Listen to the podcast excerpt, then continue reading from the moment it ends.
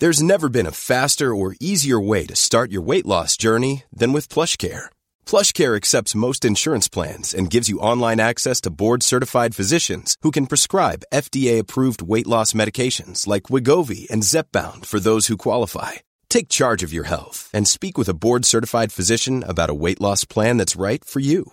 Get started today at PlushCare.com/weight loss. That's PlushCare.com/weight loss. PlushCare.com/weight loss. Hey, it's Ryan Reynolds, and I'm here with Keith, co-star of my upcoming film, If, only in theaters May 17th. Do you want to tell people the big news?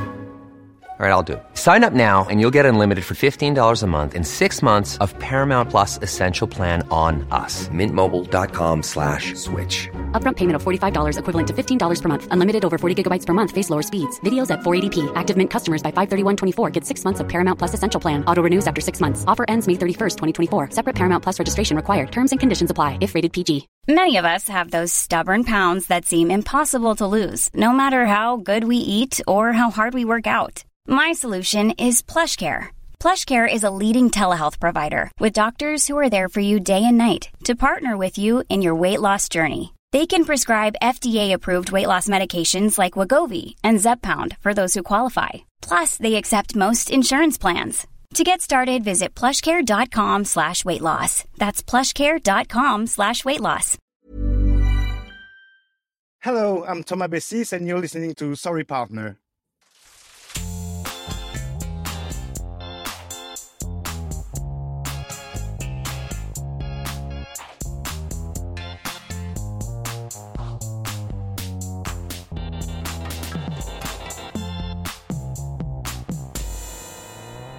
Hello and welcome to Sorry Partner, a weekly podcast about bridge and all things interesting to bridge players, brought to you by bridge partners and friends, Catherine Harris and Jocelyn Starts. On today's program, we talk with French champion Thomas Bessis about bridge life and family life. Plus, he shares his top tip for developing players. But first, let's kibitz. Hi, partner. Hi, partner. How are you, Catherine? Jocelyn, I'm great. How are you? I'm fine. But can we talk about gloating a little bit?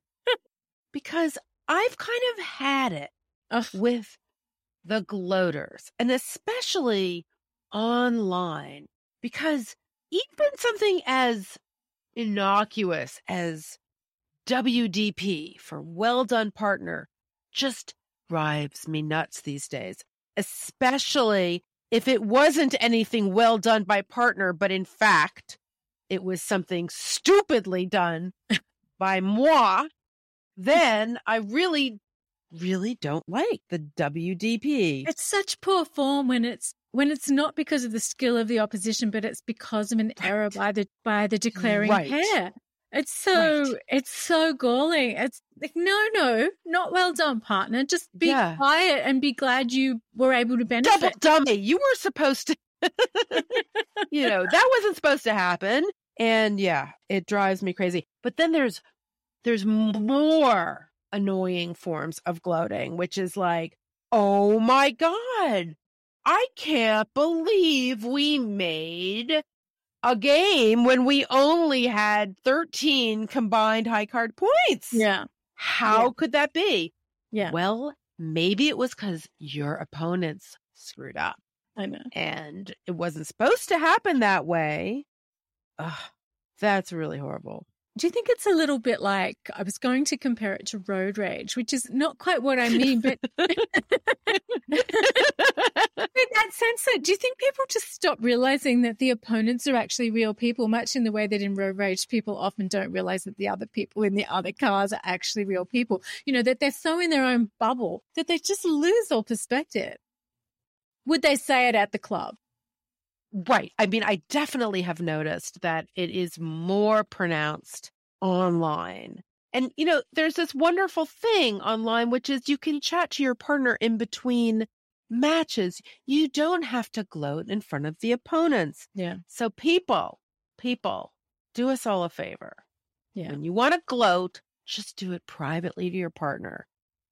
Another thing that has happened to me, unfortunately, more than once, is when you've had a bidding snafu. yeah. with your partner, and clearly something has gone off the rails. Mm. And then you get this question from the opponents. So what did you mean by four diamonds? Or what did your five hearts mean? Clearly, you were not on the same page. And you just want to go and say, well, beep. To these people, it's so frustrating. Oh, so frustrating. So, it's hard because I think there are people who are inexperienced and they don't necessarily even know that what they're doing is coming off as gloating. Yeah. Okay, so that's what we're here for, right?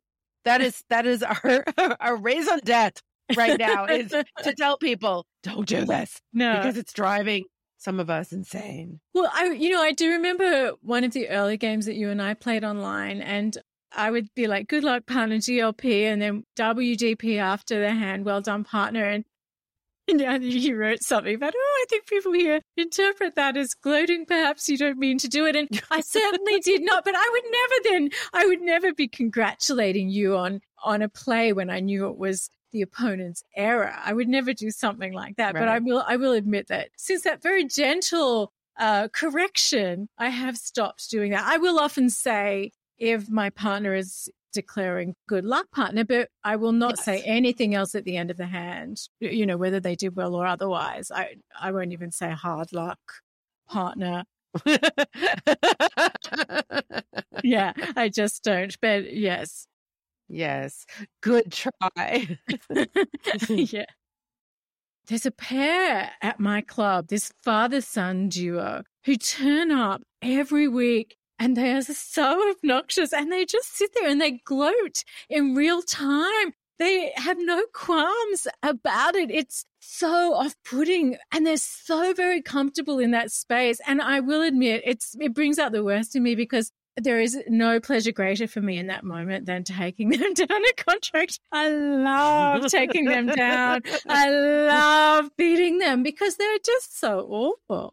Well, so there's the silver lining to the gloating, is that if you're able to then take them down, it feels doubly good. Oh, it does. It does. I don't know that it reflects so well on my character. I'd like to think I was above it, but I'm so not.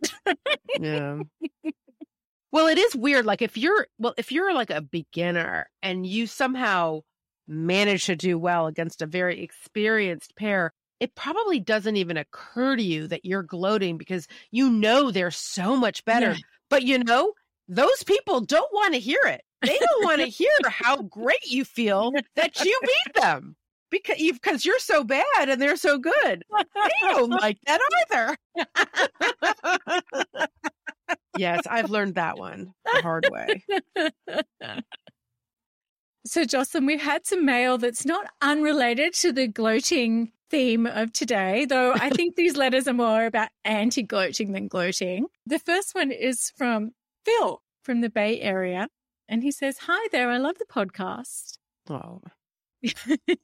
Very nice. Thanks, Phil. He says, "Shortly after my wife and I returned to duplicate play in 2015, after a 29-year break, we went to a local regional in the evening, planning to play in a $2.99 side game. At the check-in desk, the woman said, 'We need to fill a half table in the second session of the Gold Rush 0-750 game. Would you like to play in that one?' We said yes, of course, but to qualify for an overall place in the Gold Rush, one would have to play both sessions. To make sure we knew that, she said, 'You can't win the overall.' And I replied, 'Well, everyone knows that, but you're the first person to have the courage to say it to our faces.'" Oh, I know. And he says, "She was momentarily stunned and chagrined, but when she looked up and saw my huge smile, she laughed with me." Oh, that's sweet. That is not gloating. That is not gloating. Anti-gloater. It's an anti-gloater. And we have another letter. This one is from Lauren, also in the Bay Area. "Hi, Jocelyn and Catherine. I have been meaning to send this to you for several weeks. I was playing in finals of a knockout at a regional. The team we faced was very strong and quite experienced. They are known for carefully analysing each other's bids, including what partner didn't bid. Ah, if only we could all do that.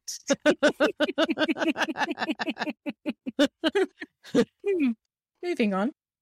On one hand, they had a bidding misunderstanding, ending up in the wrong contract. No. And when it was over, everyone at the table knew it would cost them a bunch of imps.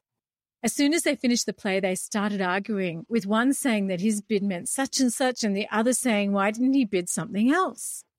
This back and forth continued and began getting louder as we took out the cards for the next board. It continued as we bid, and then from a nearby table, somebody said, can you two please berate each other more quietly?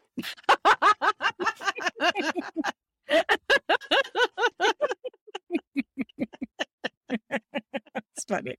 I thought that was so funny. I totally lost it and had to excuse myself from the table and leave the room.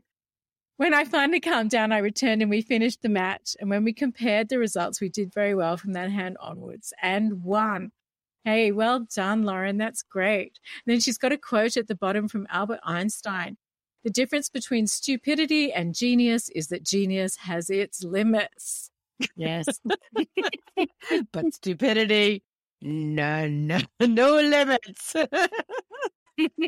Oh my gosh, that is so funny. Berate yourselves more quietly. Yeah, very anti-gloaty. Yes. And I'm sure Lauren and her partner were sitting there thinking, this is wonderful. This is great. They're mad at each other. That's the best. So if you have a gloating story or an anti-gloating story, we would love to hear it. Please send it to sorrypartnerpodcast@gmail.com or sorrypartnerpodcast on Instagram, or you can send us a voice message. These links are in the show notes and on the website, along with some other good stuff. Coming up next, our interview with Thomas Bessis.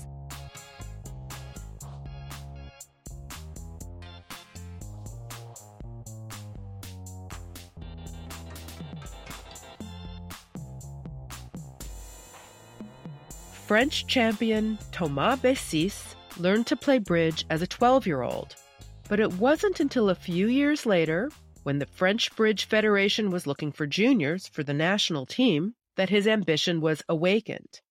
He has since gone on to win many, many titles, including the World Team Championships, the European Transnational Teams Championships, the Buffett Cup, the Vanderbilt Knockout Teams, the Norman K. Platinum Pairs, the European Transnational Pairs, the European Team Championships, and the Cavendish Pairs. We began by asking about his earliest memory of the game.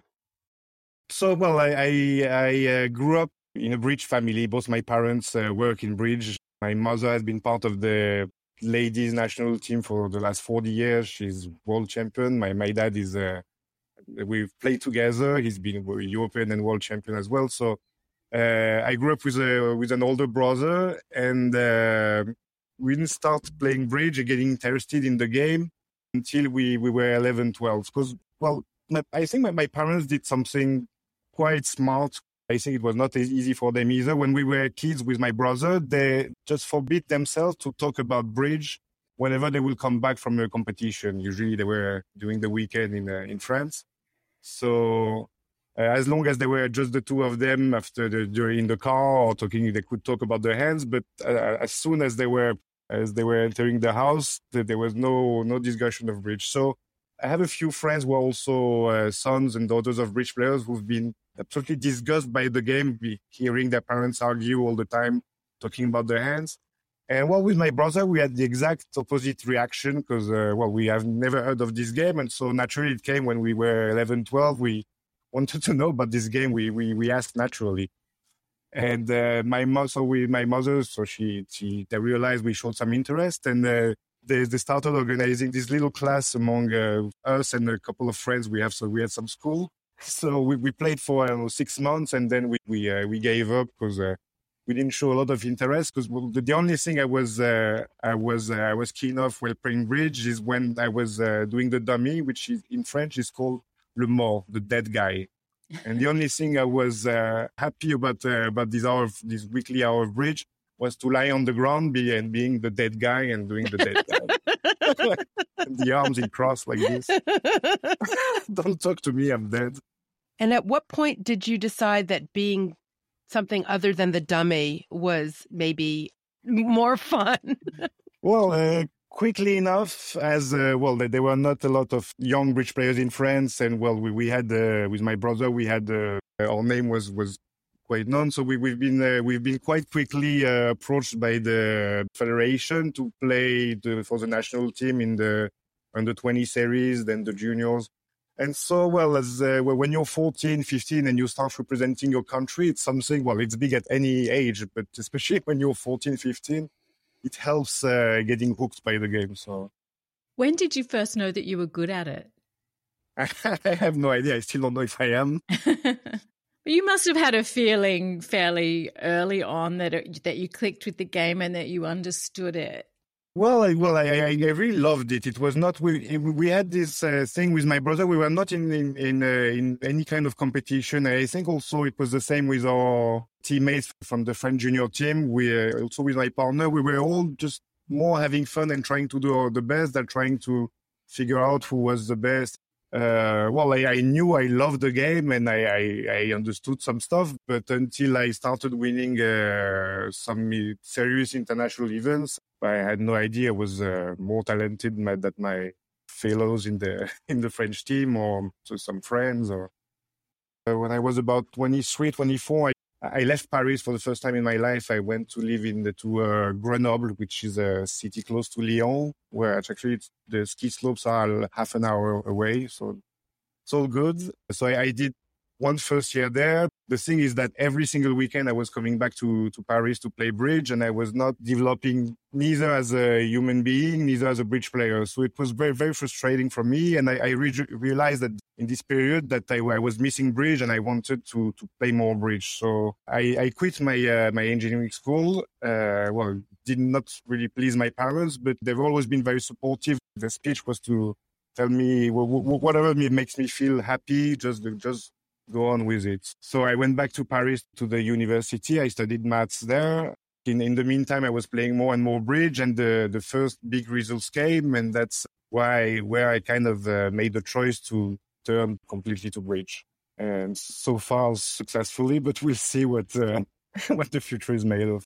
Do you have children? I don't. I got married a few months ago. Oh, congratulations. Thank you.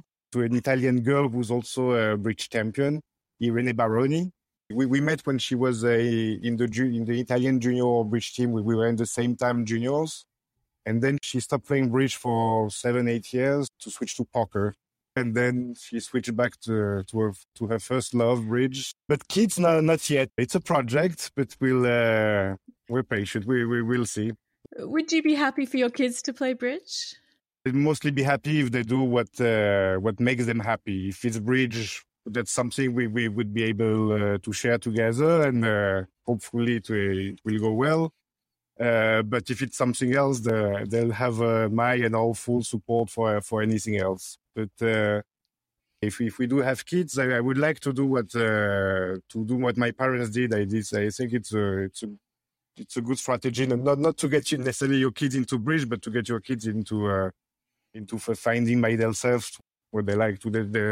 I wouldn't force my kids to play any game. It also sounds like your parents wanted to be present for you, and they didn't want to be absorbed in their own world when they were with you. They wanted to be with you.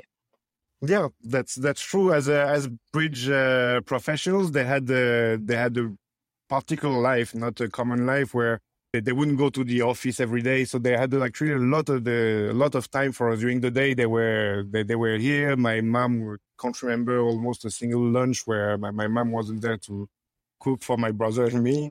My father gives a lot of lessons. My mom a little bit less, but usually, their work is more going for 10 days, 2 weeks in a championship representing France. So they had a completely different schedule than any other family. Never there on the weekend, but always there during the week. When you were representing France in the under 20 category, and then as a junior, you were traveling all over the world, I presume? Yeah, I've been lucky enough to go to some really nice places. The first World Championship I got to play was in Brazil. 75 kilometers away from Rio. It's actually one of my best memories ever in Bridge. We arrived there. We landed in Rio de Janeiro quite late, so we arrived there in the evening. And I was sharing a room with my partner. So we entered our room and we got to bed. And the first thing in the morning, we hadn't noticed when we had arrived, but first thing in the morning, we opened this window and we were actually on the beach. So this was actually, we had the room, our hotel room was on the beach. Well, I've never experienced that again in any bridge championship. But we've been to the best places in the world. As a junior, I've been able to travel to Brazil, Thailand, China, US, of course. Sydney, so a lot of good memories, especially at this when you're young. Being able to travel that much is such a privilege. So that was really cool. Do you have a favorite tournament that you like to play these days? A favorite place, not necessarily a favorite tournament for its prestige is the Bermuda Bowl, of course. And I haven't been able to. I haven't played. That many. I played only 2 Bermuda Bowls in my life. This is the most prestigious event in the world. You represent your country fighting against the top 20 to 25 countries in the world, and I don't think there's a better competition in the world. So this is for the real bridge. Then, there are some other tournaments I'm really fond of. In France, we have those festivals, those bridge festivals in the summer. There used to be huge 30 years ago, Juan-les-Pins, Biarritz, Deauville, there used to be 500 pairs, 600 pairs in the open pairs. Now, these things have changed. It's way less. But on the other hand, it had some positive effects, is that the organizers now are really working hard to make these tournaments great. So the concept is basically we play one session a day. So we use bridge as an excuse to be in a nice place on vacation. For example, in Biarritz, we go to the beach in the morning, then we play bridge from 4 to 8, then go to a nice restaurant, then meet all the other bridge players at the casino, maybe go out. So it's really nice. The atmosphere is really nice there. That sounds fantastic. Yeah, absolutely. And in Biarritz, so I was there last summer with some friends. I'm friends from all over the world. There were some really close American friends, Swedish friends.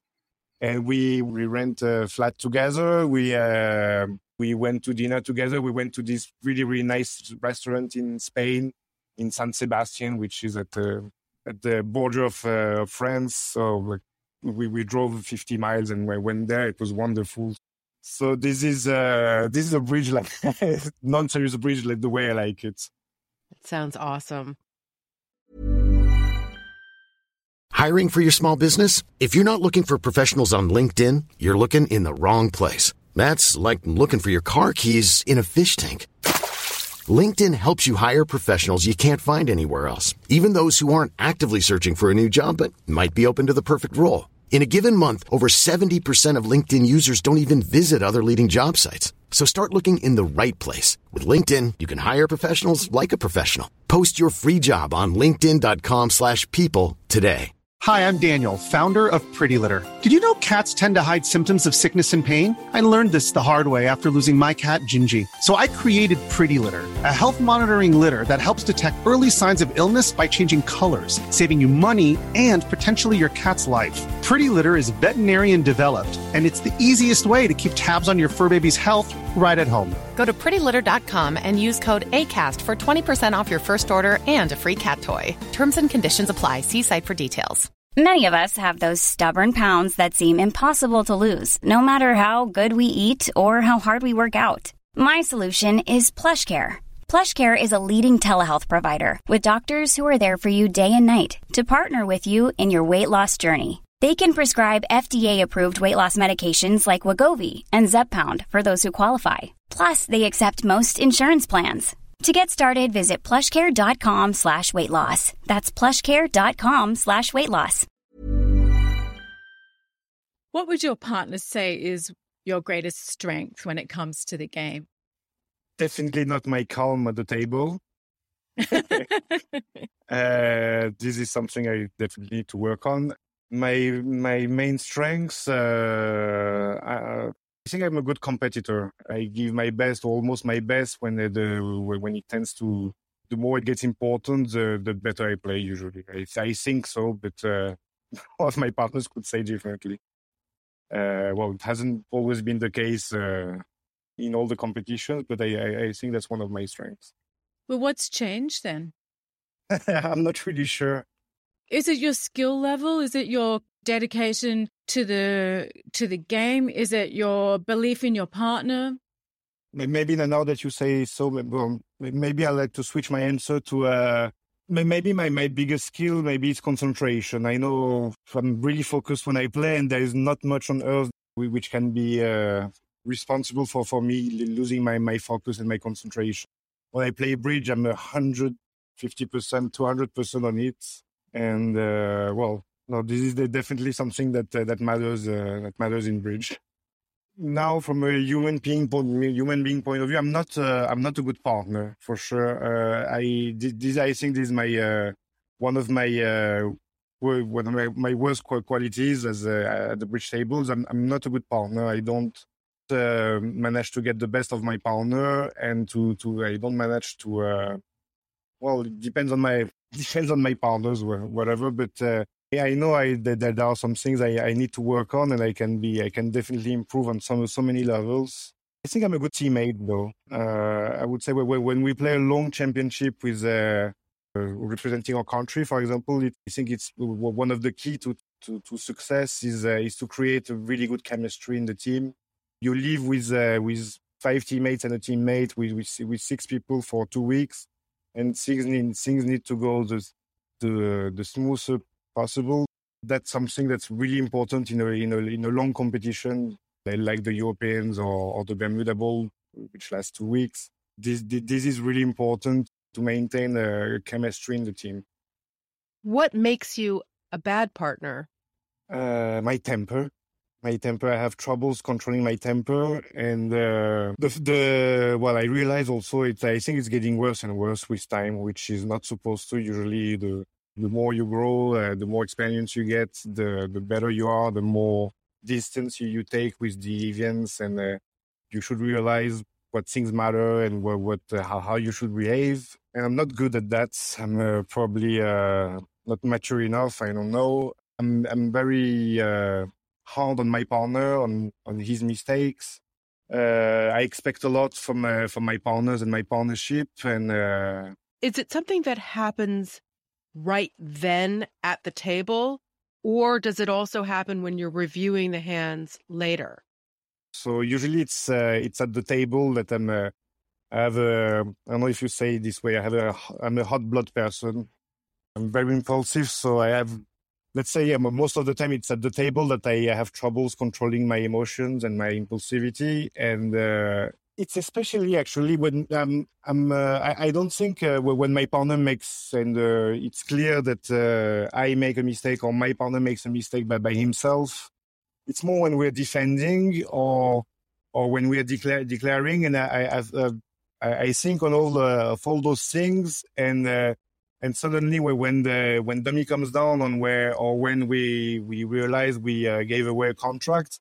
And I realized that all my reasoning, all the things I had thought of were completely biased by something that my partner did that I did not expect. These are the situations when I get the most upset because I've been involved. I feel like I made a mistake, but it's not my fault. And so my first natural reaction is to say to the partner, "Why did you do that? Why I thought you couldn't have that?" or I thought you would have done that with that, so that's where I get the most upset with. But usually with time, and when we after taking some time to really do properly at the hand, I apologize to partner sometimes for sure. Maybe what strengthens this character, this personality, was the fact that I played for a long time with my father. And, how do you say in English, the dogs don't make cat, or the apple doesn't fall far from the tree? Yes, the apple doesn't fall far from the tree. So actually, with my family, I took from my father this trait of personality. And when we were playing together, we could argue so bad. We could say the worst things to each other.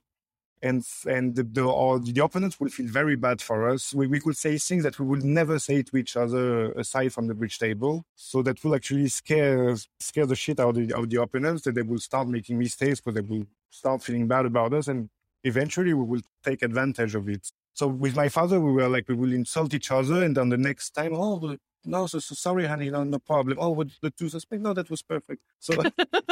we could switch from one to the other, and the people would stare at us like, where are these guys coming from? These guys coming from? So I got used actually to express myself very impulsively at the table, and now I think, it didn't serve me well. So I have to work on it now. My father is probably the only partner in the world who will accept this. My time. Does your mother also have a temper at the table? No, and poor her, she had to play with my father and with me. So can you imagine? I really feel bad for her because her last two partners in mix were my father and myself. So she suffered a lot. But we managed. We had some crises, but we managed with time. I managed with time playing with my mother to behave much better, I think. So your mother's told you to behave better? Yeah. Has anyone else ever maybe refused to play with you? For sure. Maybe not that I know of, but probably many more that I know of. During the tournaments, obviously very focused, a lot of energy. How do you decompress after a tournament? Well, already during the tournaments, I would say sometimes where there are some bars that are open where we play, and it's nice to have a couple of beers after the evening session. So that's the first thing. But actually, most of the big tournaments that I play, and especially when I do well, or there has been a lot of tension, either if I represented France and I was fighting for 2 weeks for the qualification for the Bermuda Bowl or winning a title, or after a really long tournament, when I come home, I'm always depressed. Basically, it takes me almost a week to get used to life again and like life again, because when I'm in a tournament, my mind and all my being is 100% to what I'm doing, to bridge, to the competition. And so this is the most important thing in my life at this precise moment. So whenever I come back from a tournament where either I did well or I used a lot of it, took me a lot of mental energy. It's hard. It's hard to get the pleasure of to have the pleasure of doing the normal things of the daily life things again. Sure, but how do you do it then? Is it just time, or do you have a couple of strategies that you employ? Nothing special. Usually, I see my parents and the friends I have missed. I try to. Do sports. The sports usually is a really good cure. Which sports do you play? I would love to play more football, but I'm probably not good enough, or not sportive enough for that. I play a lot of tennis and paddle tennis. Okay, so you come home and you might have a couple of tennis matches. Yeah, you'll hang out with your family. Yeah, well, whenever I feel bad in a bad period, I'm a bit depressed, or things don't go my way. Or sports is always, I found out that sport is always a good thing to go back on track. Because I think when you're a professional bridge player, it's one of the hardest things. Because honestly, I can't complain at all about my life, living out of my passion. Yes. I think I'm one of the happiest men in the world. Seriously, I married a bridge player. I'm super in love. I can't think of anything that goes wrong in my life. But it's I think that one of the hardest things is to find a good balance in your life, because it's harder, I think, than when you go to the office from 8 to 8, and especially maybe when you don't have kids, when maybe having a family life makes it easier to have a balance because it grounds you in something. Yeah. Mm. I know that for me and my wife, it's the hardest part to find a good balance at home, because there's nothing we do on a daily basis. Maybe we should start, but we're very happy to have this liberty to work on whatever thing we want to at whatever time we want to. I have a lot of projects in Bridge. I have a website.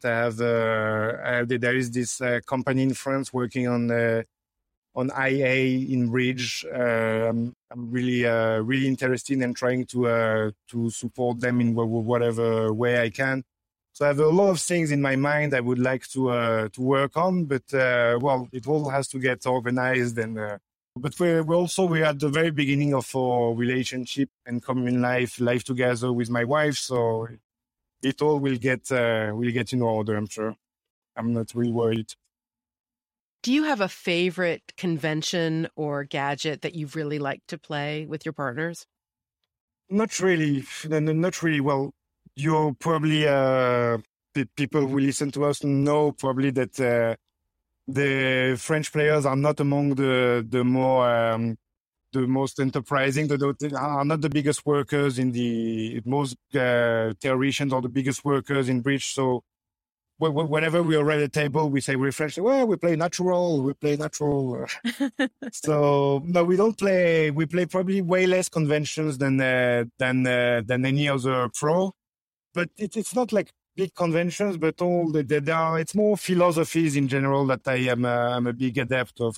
For example, there is something I believe in when you're trying to get to a game, when you're not in a slam zone and you're trying whether to invite to game, we will try not to describe anything. We want to keep. I don't know how you would say it in English. You want to keep things confidential as confidential. Yeah. Yeah. So and I think when you're the area of game, you have a lot to gain of not explaining to the opponents where your shortness is, where your shortness is, what your distribution is, why if you're making a slam a game try or whatever. So leaving them in the dark, there are so many on the long run that there are so many aims to win with this philosophy. On the opposite, when you know your strengths for game and you're looking for slam, that's where you need to be as precise as possible. Yeah, it's also basically the same philosophy, but it's an extended thing of this philosophy. So you're trying to figure out if he could have the dream cards or not, and if he has them, if it's enough to make a slam. So usually, if you realize he could have cards that allow you to make a slam, you will try to seek for slam. But it depends what information you can get or not. If you know that you will have no clue, your system is not good enough, or you miss room to explore to have the critical clue that would that you need to know whether the slam is good or not, then don't go for it. If you know you won't have the right information, then forget about it. If on the other hand you have the right system or you have enough room to, then don't be too lazy. If you know you can get all the information you need and you can still dream about the perfect hand without risking to go to the five level down one. To clarify, when you know you don't have a slam, does that mean that you'll just go to game without doing a lot of other bidding in between, or you'll either just go to bid to game, or you'll just guess, we don't have it, so you'll pass, or no? If I can invite, maybe I'll invite, but I'll know that sometimes even if I invite, partner will accept with the wrong hands. With the hands, will go down to game in, and he will refuse the proposition with the hands that allow me. So if I know that partner doesn't have the right elements to judge, if I'm between game and not, I beat game. Yes, I prefer to put pressure on the opponents. If I'm not sure whether to invite or beat game and have no clue whether to find game is good or not, I beat game. If I can invite and in average, partner will make the right decision, then I consult him. This will be my philosophy. Yeah, but it all depends on the auctions, and all auctions are different, and so that makes the beauty of the game also. Are there any conventions that you really don't care for? Yes, I have a strong position about one convention in particular that I don't like. It is the support double. I think it's the worst convention in history. I know it's very common and popular all over the world, and probably I will shock a lot of people here listening to us right now, but... we're shocked. Yeah. I'll try to defend myself. Let's support double, basically, especially at the one level, or support three double. Let's go, you open a club, pass, partner beats the hand, they overcall a spade, then you double. So it means I have three hands, and this doesn't mean anything else about my hand. And to me, reserve the double to just this information. I have three hands, but nothing else about my hand, whether I'm positive, I have shape, I have values. And anything, it's really wrong theoretically. I spent countless evenings talking about this matter with my bridge friends at the bar or in a room. We've spent countless hours arguing about this. So the main thing is that partner never knows how to react. When he goes a club, pass, a hand, a spade, double pass, basically you force him to make a bid when you're not sure you have a 12 count for 333, and for him. So first, the first thing you could lose a number if partner responded with nothing and nobody had to bid anything. Then whenever he bids two hands, you don't know whether he has a 4 count, whether he has a 10 count, because when he has a 10 count, from his point of view, you could have a 12 count for 333, but you could have a 14 count for 5431. But is a 14 count 5431 to bid again over 2 hands? No, because he could have a 4 count suit and a 5 count. So nobody knows where what he shows, what he has, and that's a mess because it's really theoretically wrong. When you make a bid that doesn't say anything, say, hey, you know what? I have 13 counts at 12 points. Great. so bad things happen. It's normal. What's the best bridge advice or tip that you've ever been given? I've been given many during my bridge career. Some of them better than others. And I can remember of two that marked me. The first one was from my father. We were just picking up bridge with my brother, and my father told us, "So listen, kids, in bridge you're gonna make in your whole career you're gonna make million mistakes. The important thing is if you don't make twice the same ones, you're going to be the best player in the world. Try to learn from your mistake, learn to take distance from the board, try to know whether you made a mistake or not, why on the long run, whether it would have been good or bad." So this was one. The second one is way more, it's actually more of a story than an advice. It was about, 10, 15 years ago. So this was in the period where I just had decided to turn professional. And I hadn't had big results yet, but I was starting to feel that I was close to a good result, whether in France or internationally. So I was in this festival in France, in Corsica, I remember. And we were, after playing the bridge session, which was not long, we were at the bar in the evening. And I went to talk to Frank Moulton, who is, to me, the best French bridge player in history. I've always looked up at him as a bridge player. He's a machine. He's a killer at the bridge table. He's really, really good. He's not only really good, but he has the right attitude. He's a killer. People are always scared to play against him, and they're right too, because he's freaking good. But what I asked him at this stage, so I went to him and said, "Frank, I feel I'm not so bad at this game, but I feel I missed something for winning. I'm always close, but I'm always second, third, or whatever. So, you who have won that much, what's the secret? What's the secret to it?" So he looked at me, and his most serious look, he told me, "You know what? Just luck. You need to be lucky." Yeah, really? And on the next 3 months, I won my first European and the World Trust National, and I won 2 Europeans in juniors. I don't know. I had the best summer ever. I won 4 titles in 6 months. So this was a good advice. But it turned out to be there is nothing truer. The difference between winning and losing is the margin is so is so thin in bridge that in France we have this saying that says the difference between a genius play and a stupid play is a matter of results. It's quite true. That's really wonderful. Well, Thomas, thank you so much for joining us today. It's been absolutely terrific. Thank you so much. It's been so great to talk to you. It's been wonderful for me too. Thanks a lot. Goodbye. And that's the show. Many thanks to our guest, Thomas Bessis.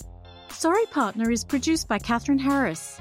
Our theme music was composed by Jocelyn Starts and produced by Daniel Graboy. Thank you also to our friend Larry Cohen. Send your bridge stories and comments to sorrypartnerpodcast@gmail.com or at sorrypartnerpodcast on Instagram, or send us a voice message. And please consider supporting the show. These links and a link to our merch store are in the show notes and on the website, along with some other good stuff. We'd love to hear from you, but be nice or we'll call the director. Until next week, play well. May all your finesses be onside. And remember, as Thomas says, try to learn from your mistakes and be lucky. Thank you, partner. Thank you, partner. Bye. Bye.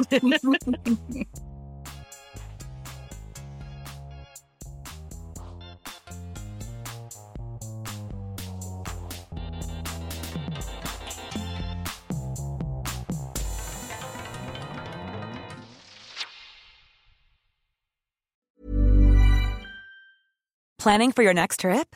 Elevate your travel style with Quince. Quince has all the jet-setting essentials you'll want for your next getaway, like European linen, premium luggage options, buttery soft Italian leather bags, and so much more. And is all priced at 50 to 80% less than similar brands. Plus, Quince only works with factories that use safe and ethical manufacturing practices.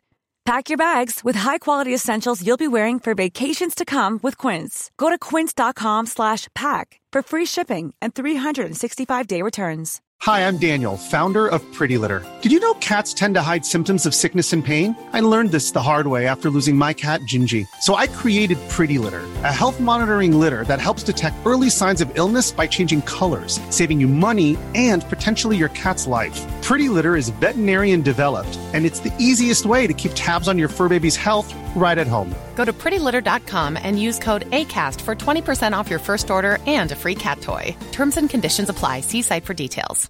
Imagine the softest sheets you've ever felt. Now imagine them getting even softer over time. That's what you'll feel with Boll & Branch's organic cotton sheets. In a recent customer survey, 96% replied that Boll & Branch sheets get softer with every wash. Start getting your best night's sleep in these sheets that get softer and softer for years to come. Try their sheets with a 30-night guarantee. Plus, get 15% off your first order at bollandbranch.com. Code BUTTERY. Exclusions apply. See site for details.